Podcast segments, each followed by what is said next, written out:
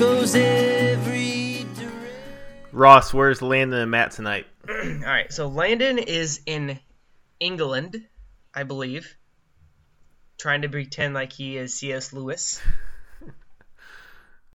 I think Matt is in Peoria. um, so I thought it's like some fun way to keep keep things because my schedule's clear. You know, from eight fifteen to nine forty five every other other Thursday. It's it's podcasting night. So that being the case, um, I thought it might be fun to do a little bit of an origin story, if you will, between Ross and I, since Ross and I are here. Um, and when the opportunity comes up, doing one between me and Matt, me and Landon, Landon and Ross, Ross and Matt, everyone sort of having their turn. Um, because I think in that sort of origin story, it gives a certain context to what motivates, what inspires, what makes the speech guys drink and think. Um, so that's that's sort of where we are coming from here. Ross, where did we first meet? Man, first meet, as in like we're introduced to one another, I have no idea. But yeah, we never were actually introduced. I- let's let's make that official. let's make it official. Mike. I'm shaking my hands across the It's screen. fine to, it's good to finally meet you, Mike. Um, the earliest back that I can remember, there was some sort of focus event, probably at the Newman Center, and afterwards everybody went to Legends, I believe. Yeah, exactly. and it was then we're hanging out at Legends, and for some reason, who knows, maybe Providence itself, me and Mike ended up talking to one another, and in a masculine way, pretty much decided to go on a date. That's what I remember. Yeah, remember. that's true. That's what I remember.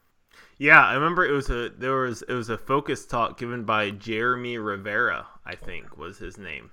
Yeah. And and um yeah, it was Legends. I think there may be like 5 or 6 of us that went there.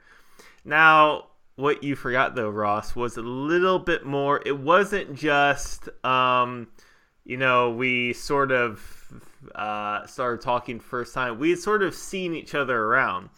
Um I was expecting you to say, I used to see you running around campus barefoot all of the time. Well, that's a true statement. I did used to see Right. that, but that's that's sort of primed the pump. yeah. Yeah, that was a brief phase that I went through running barefoot. Yeah, and we'd sort of like make eyes at each other, like we would acknowledge each other. and it was very often like the exact same spot. Um, I is like kind of right behind Foellinger, um, a little bit east of Foellinger. Um, can you picture that spot? East of Foellinger. Yeah, I mean I can picture Yeah, east, of Foellinger. behind it.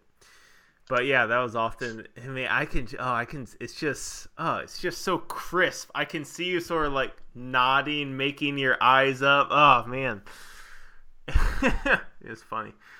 But, so Um, we were but yeah, acquaintances. that- like if somebody would have said, "Who's that guy?" I would have no, said, no, we weren't acquaint. We didn't even speak. I knew that you were Rob's younger Right, brother. Right. That's what I mean. Like if somebody, I would have known you were like a Newman Center person.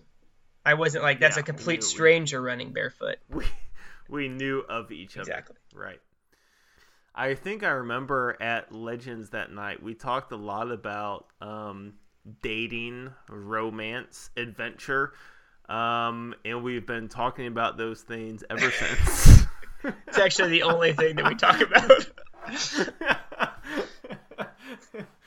um, our first date, our first platonic date was the Illini Absolutely. Inn, obviously. Yep, I- I remember which that. I ran.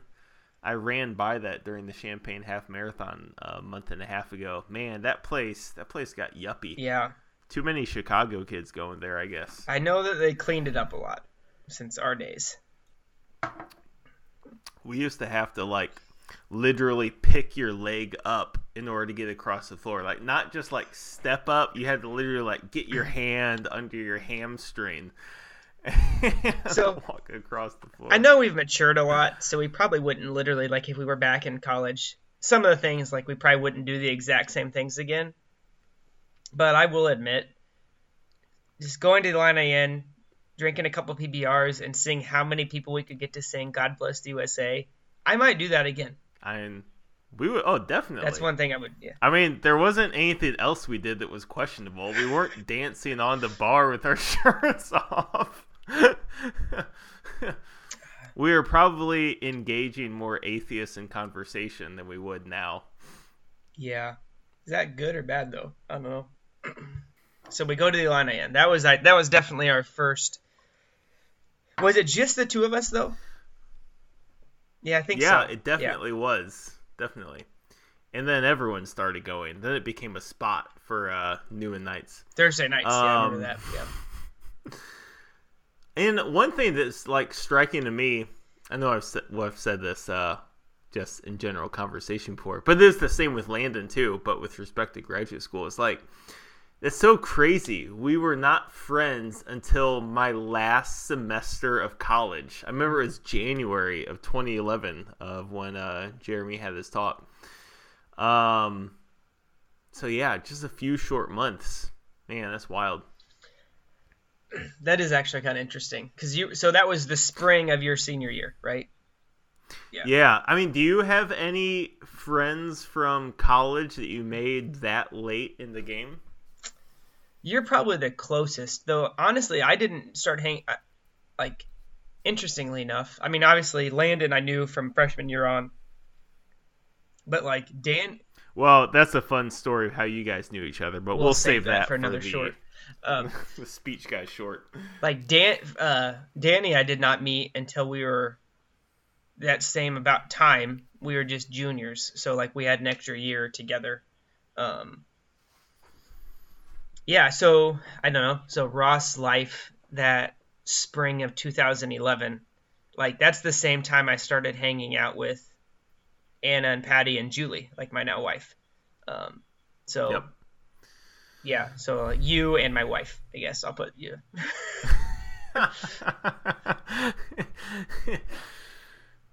Man, I mean, I know I wasn't a best man at your wedding. I mean, I was I was a mere groomsman but relative to me and Julie, relative to the amount of time we knew you, we really climbed the ranks. Versus like Rob, he knew you for like 25 years and he got best man. Like, gosh, that's not a real good rate of return.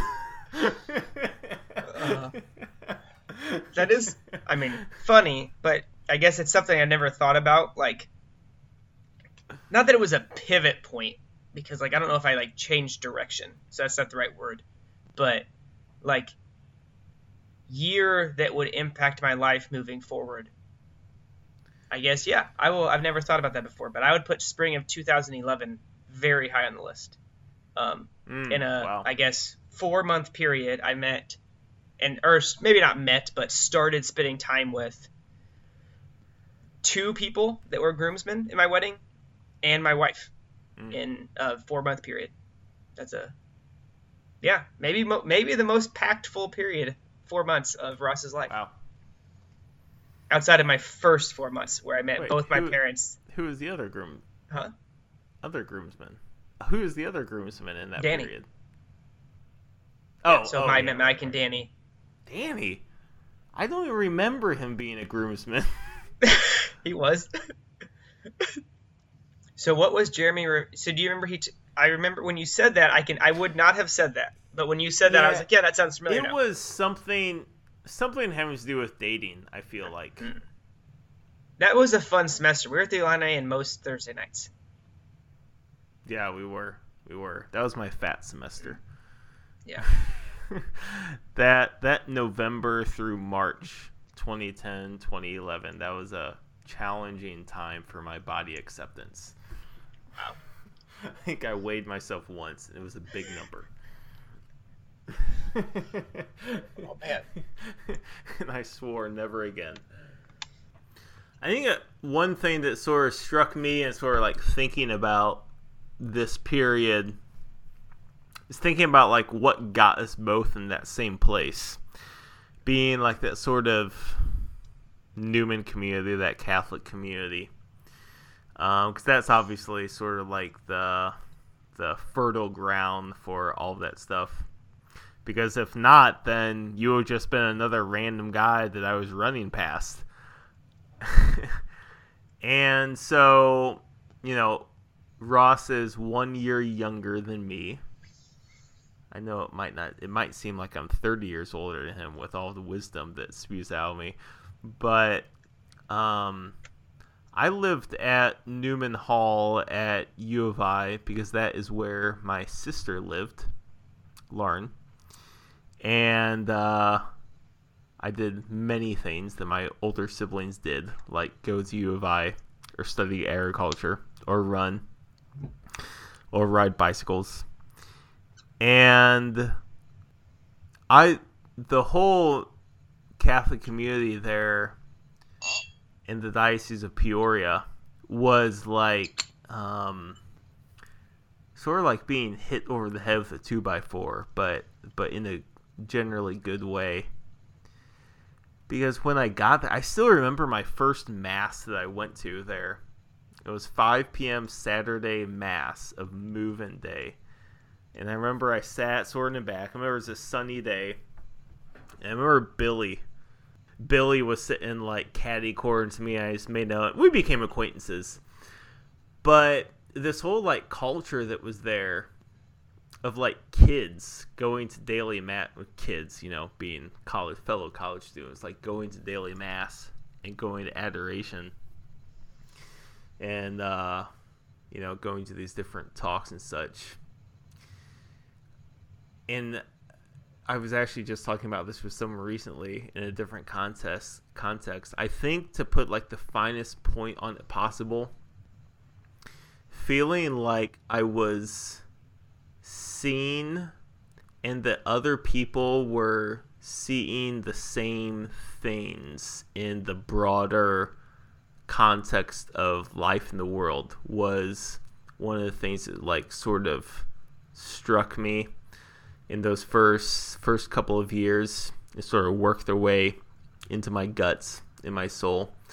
Um, obviously, not everyone's going to experience that, um, but that was sort of the thing that got me into that general space. Ross, what, what was the thing that sort of got you into that general space? Because you did not live yeah, it. So I was an outsider. No, so interesting. You said so. I also went to U of I because my siblings did and I also lived it.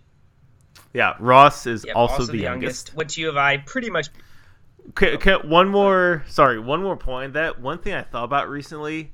Almost all of my friends are the youngest. All of my close friends. Yeah. Very few exceptions. just Let I'll mingle on that, but uh, yeah. Also go to the U of I.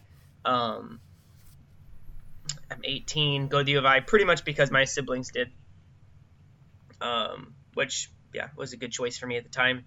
Um, also lived at Nabor House because my brother did. Nabor House is an agriculture fraternity. For anybody doesn't know, um, I was not involved in agriculture, so that's a fun little fact. Um, but yeah, so kind of followed in my siblings, my brother's footsteps. My brother was still at Nabor House when I went in there. Um, what attracted me to more the lifestyle, or not the lifestyle, but the what kind of what you're describing. So my brother, I have a lot of respect for my older brother. Um, he had kind of gotten involved in that space, I guess, while at U of I. So it was kind of an easy like follow him type thing. Um, I actually think I gave a speech at his ordination party where I kind of talked about that. Like it was very just kind of following my brother, and not in like a bad way like not like an uh, oh I can't make up my own mind, but more like a he was able to do something that was um, attractive enough that you'd want to follow. Um, mm-hmm. And so I feel like that's what I like initially got me into the space was kind of following my brother, but I don't know. I think that's an important distinction, not in like a sheepish, sheepish like I can't make up my mind, but yeah, yeah, yeah, yeah. Um, different type of way. And then I think once I got into that space, I think, or started getting into the space or seeing the space, I think what drew me in probably the most was I guess I was just attracted to a genuinely a, just a genuine life, I guess, at that time, right? Like uh, a lot of college is I mean, there's the stereotype of the drunken fat frat guy and like stereotypes have are right they're not perfect but they're based in something. So like a lot of people kind of pursue that more like rebellious side of life when you're finally free. But i feel like that was the first time i saw like we're not kids anymore in the sense that we're like bound by what our parents tell us. But at the same time right. these people are like striving for good things and like high ideals. And i just found that i think very I don't know if I could have like consciously come to this conclusion at the time, but I think looking back, um, I was just kind of attracted to that, like living a good, full life. Um, you know, reading books, doing fun things, spending time with people, not taking advantage of people, like just that type of life um, was pretty cool, I thought. So I think it kind of sucked me in. Yeah. I think, you know, um, me and a few of my other friends, well, yeah, one, one or two other friends in particular, most have talked like about that post, that post Newman um, world, because you know we're obviously um, describing this population. You know, 600 people lived at Newman you know, obviously, not everyone who lives there is particularly active in their faith, if they're Catholic, even. Um, but then you obviously have people, you know, like you who don't live there, but who are active in the community. Um, you know, so you're talking about, eh, you know, 150 ish people who are pretty, you know, well above the uh, one standard deviation of the average religious performance of a college student. Um, you have that 150 people or so. And just thinking about like where does everyone land, you know, now that we are 10 to 11 years out from then is just really interesting. And even like within my closest friend group groups um, from that space and hearing how they articulate their faith and their interpretation of the world just really fascinating. You know, there's one more like an acquaintance who was in that space but and who had been like an agnot one of the like agnostic turned devout Catholics. Um and now like I said, not someone I talked to a lot, but like five years ago I talked to him last and now he's an atheist again.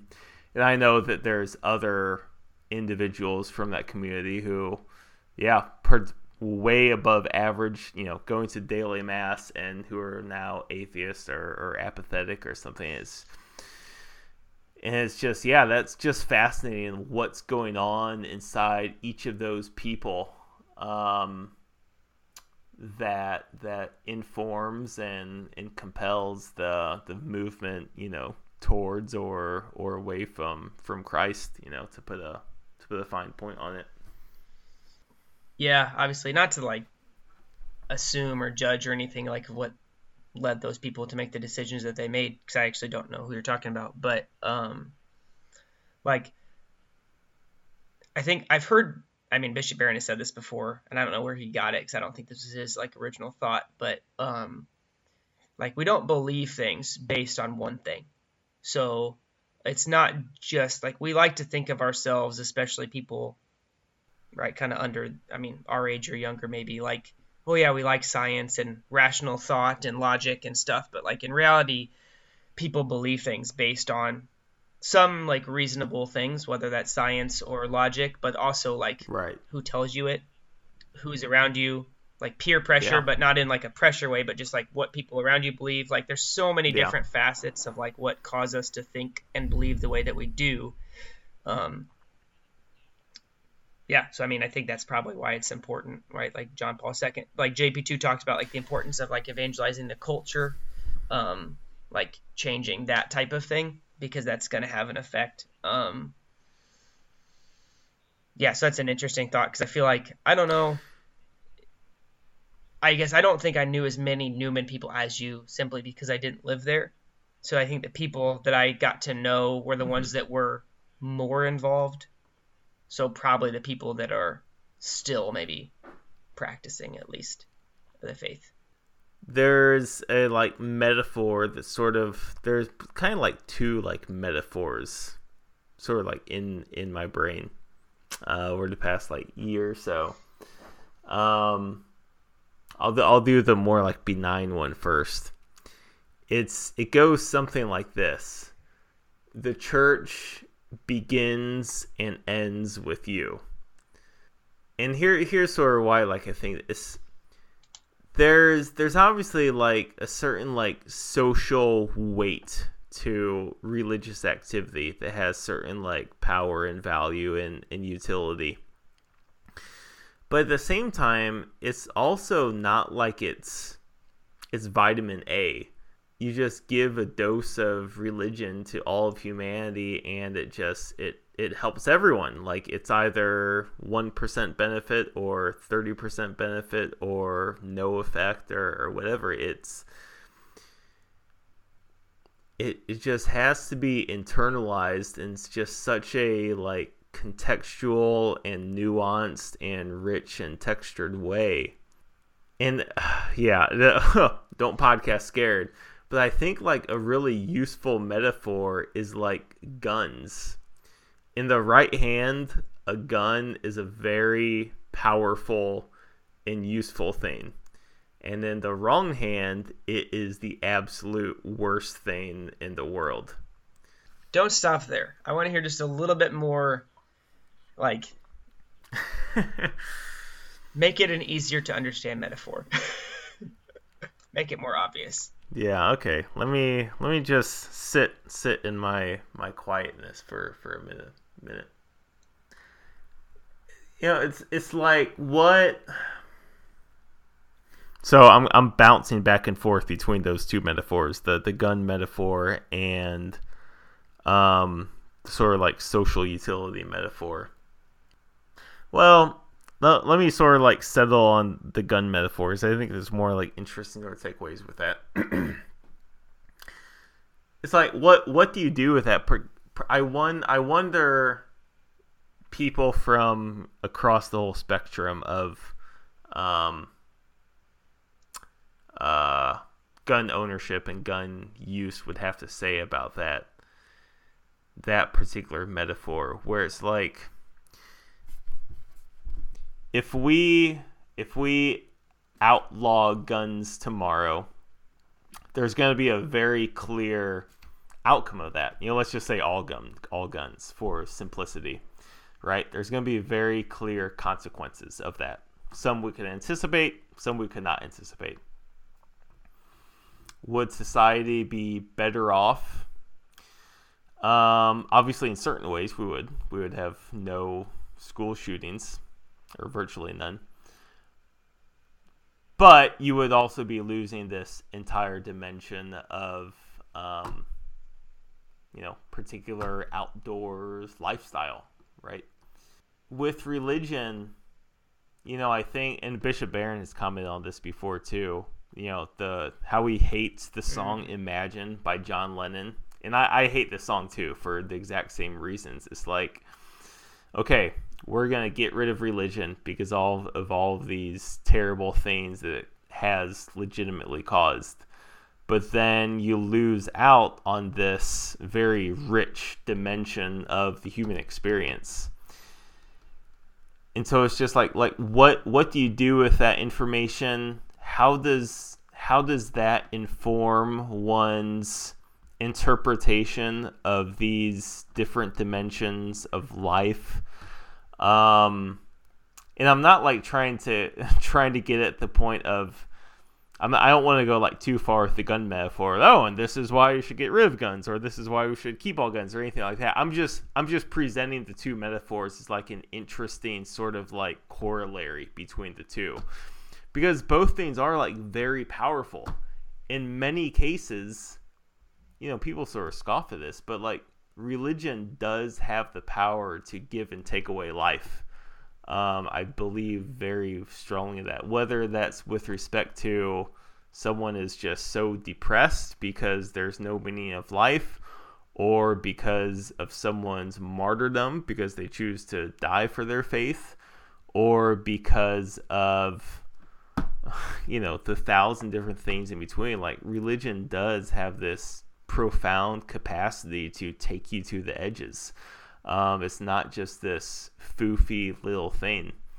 Um, for some people, it is obviously, but yeah, like I said, just more sort of like artistically exploring those two two different ideas. And I honestly forget like my connectivity to to, to Newmanites uh, based upon that that metaphor, but hopefully still yeah, I'll explore it just a little bit more to see if we can get anything out of it. But um, to try to like connect it, like it reminds me a little bit. So like kind of like you said, guns can be good or bad, right? Like they're very powerful either way, and religion can be a similar thing. I feel like why maybe and to kind of like connect it to my what I had said about you know we don't believe things because of just one thing.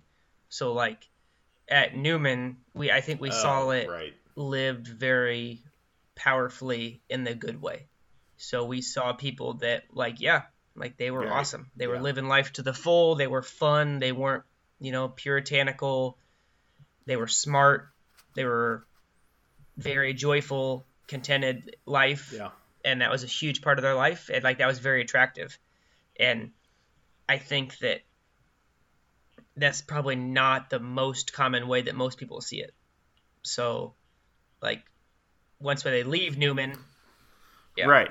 I mean, if I had never, if I had right. never gone to school there, I would have never seen that. You know, like that's kind of a sad thing. It's true. I mean, I would have been the same boat, but I think that's why, like, so many people are attracted to that. Is like, hey, like, I kind of believe this. I kind of think this way, and then I see people just doing it so well like so complete and not just like going to mass every day, but just like clearly impacting the way they deal with everything. So like Jeremy Rivera was giving a talk on dating, like they were able to tell us like you know based on our beliefs like this is how you should date people and even that made sense you know um and then right. you leave that yeah. community and it's like if you aren't around those same people yeah it seems like it might be harder to accept some of the things.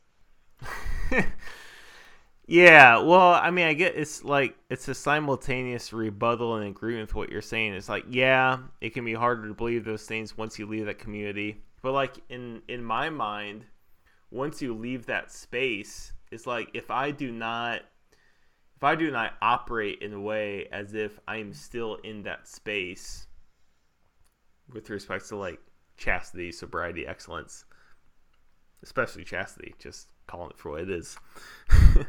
um, I think back on those times. It's like, well, was that a lie? Were you just like doing it to make people like you?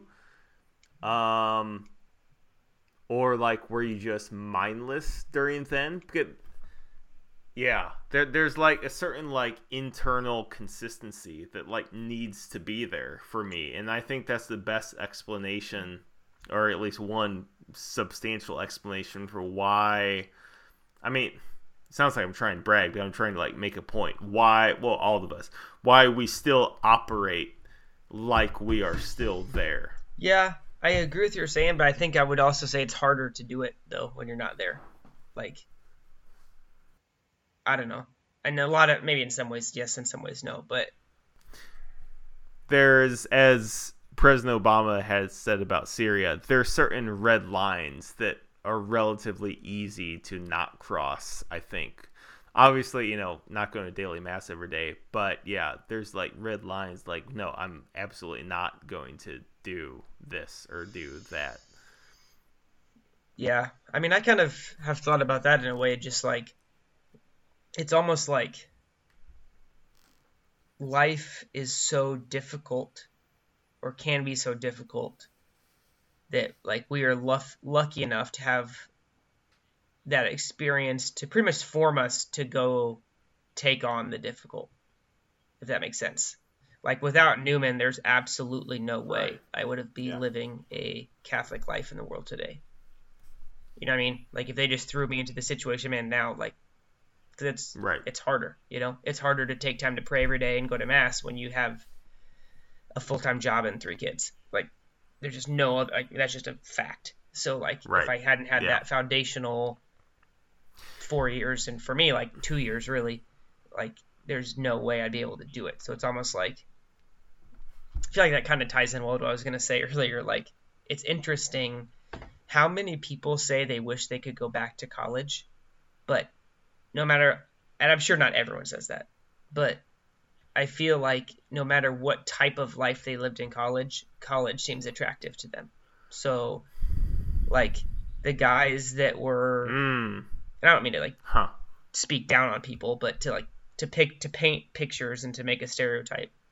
The people that are out at Kam's getting drunk and drinking, like even at age 35, kind of wish they were still doing that. And then the people that were at the Newman Center going to daily mass Yeah. and reading books, blah blah blah, like part of us kind of wishes we were still doing Yeah. that. So it's just interesting, like a, that small. Yeah. I mean, average length of life, we'll say 80 years to make math easier, even though it's probably more than that now. Like, you got four years of that. It's like a very small slice of your life. And that's what you want. Even Yeah. though that's not really like real life. That's not childhood. That's not adulthood. Like, is that bad? Like, are we, like, should we be doing more of that? Or, I don't know. Just that's an interesting thought to me. Yeah, I don't know. I I understand your point. I don't think that's bad. I think it's just it is what it is.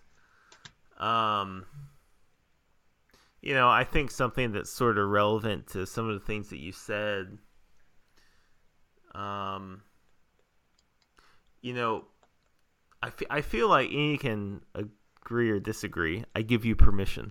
Um as the youngest, it just I feel like I've spent so much of my life watching other people. Um, I mean that that's just. I mean, in many ways, that's well, yeah. I mean, yeah, there has. It, it just makes me a very re- reflective person because that's what I spent most a lot of my childhood doing is watching other people and wondering like why they do things the way they do whether it's it's my parents or older siblings or the family and friends that were around them it's, it's just like the default condition that that is what you will do if you are in that space all the time All right, so clearly college important in our lives, blah blah blah. Um, but I I don't know. So to continue with our origin story, just to play with it a little bit, not our origin, but our continuation story, I guess. Like I have some college friends that were I was pretty close with in college. I don't talk to as much anymore. So to tr- try to think through like why we we remained close friends, I guess. Um, so you became the campus minister at Bradley, right? And I was a senior. And you drove Correct. back pretty often to hang out at um, Lincoln Green or whatever it was, right? Uh, yeah, probably every Mondays were off for us in ministry, and it was it was probably uh, a solid Okay. two times per month. I headed back out east. So you kept coming back No. to Champaign. We did some Illini Inns probably. Um, Yeah, that sounds familiar I- now that we're I remember going to Lincoln. Well, no, because that would have been. Well, sounds whatever. right. um, well, you would come back and we'd hang out some. We'll put it that way. Um, and then obviously I go to Bradley for PT school right as you're leaving Bradley, but You were there. You were still there for the summer, I believe, right? Is that what it was? Okay. Man, and that's where Matt comes into the story. Well, at least my story. He'd been in Mike's for nine months by now. oh man. So we should save those specific stories for his Yep. that maybe. We don't want to get too much into it. But and then yeah, yeah, yeah. trying to think of where you went after that. You just went right back to Champaign? Yeah, it went full time back to Champaign. Another three years. And then we shouldn't ah, maybe we shouldn't go too much into it. I feel like Stillwater is where Yep. things really started brewing. Right. Yep. We were like a crock pot. Really took time to We were on low up. heat. Yeah. That's funny. What are your top three memories from our friendship? Nah, it's too much. Top two memories. um driving you into a guardrail.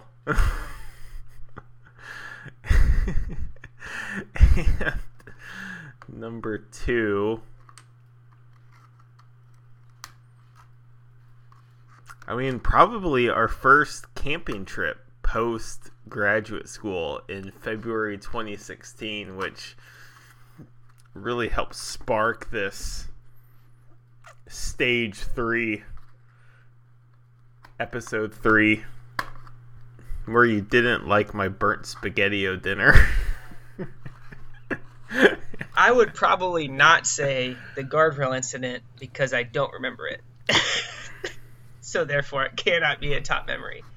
Um, though to just tie everything together, when I met Julie, I had a bright red eye. She still says that, talks about that. Um, oh all the blood vessels had burst in my eyes, so instead of white, it was just red. Um,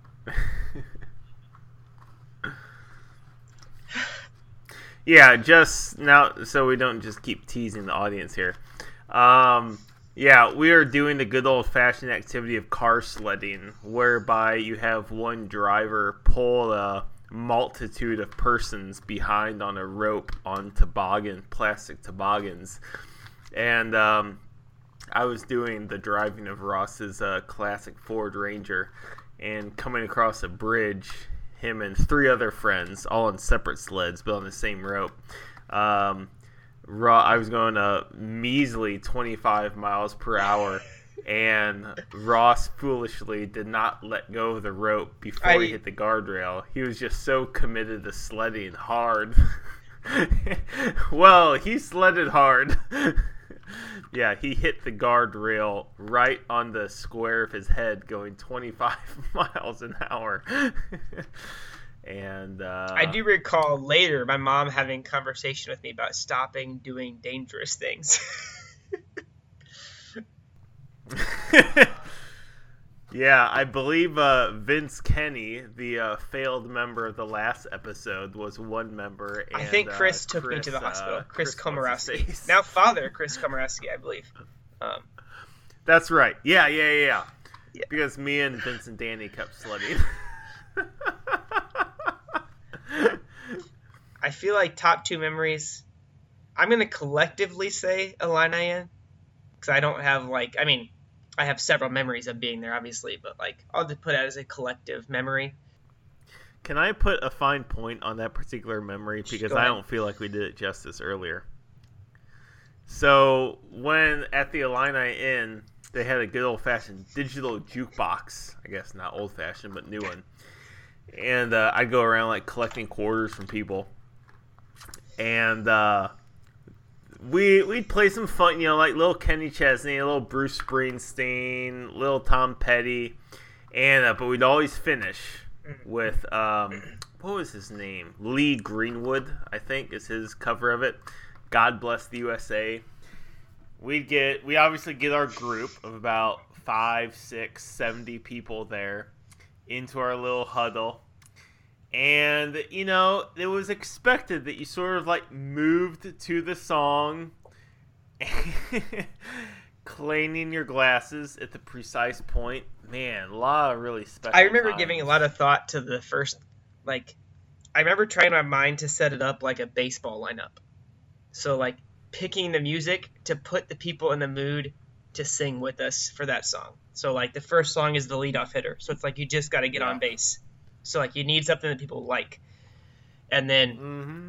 like the second batter, like your job's to advance the leadoff hitter. So you got to get him to second base and get into scoring position. And then like so we needed something just to kind of keep them interested. And then at that point, they're a beer in, they're interested. Then you can hit like throw the good stuff at them. Um, I remember putting a lot of thought into the the music lineup. I would put second memory. You you mentioned oh sorry, can I give my second memory? Um, breaking into it, breaking into Anna and Patty's apartment. That's definitely a memory. Up a rope or something. I got to show off my climbing skills. Ross is. I've seen it. He's he's very good at climbing It's up buildings. Pretty much a modern day Spider Man. Um, I feel like you already said our first camping trip, which I'd put on pretty high on the list, but um, just to give a second memory, well, I'll just say Stillwater was a good memory. That was a nice advancement of the friendship. We lived together post college, and that was like a nice, Yeah. like, not quite full grown ups with full time jobs, but we're also out of college, so a nice, like, transition period. Again, my last uh, semester of graduate school, and where I met Landon for the first time. The the twilight. So the moral of the story is always hang in there until the last semester. Don't don't go get that early job. you might not be able to make a podcast later on.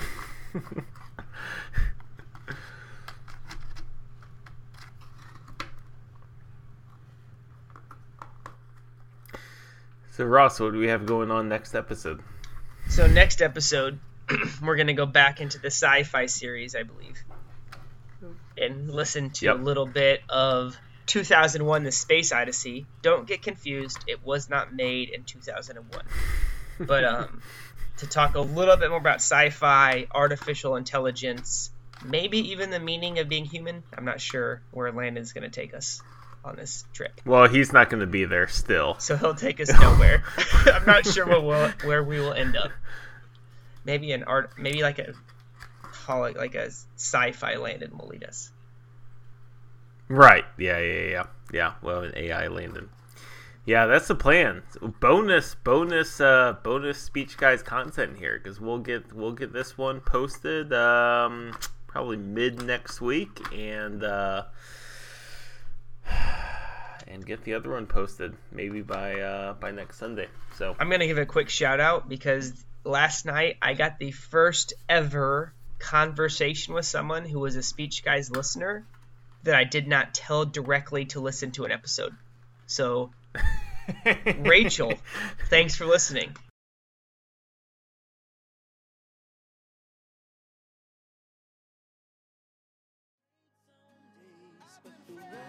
lead us to a better place. Road will lead us to a better place.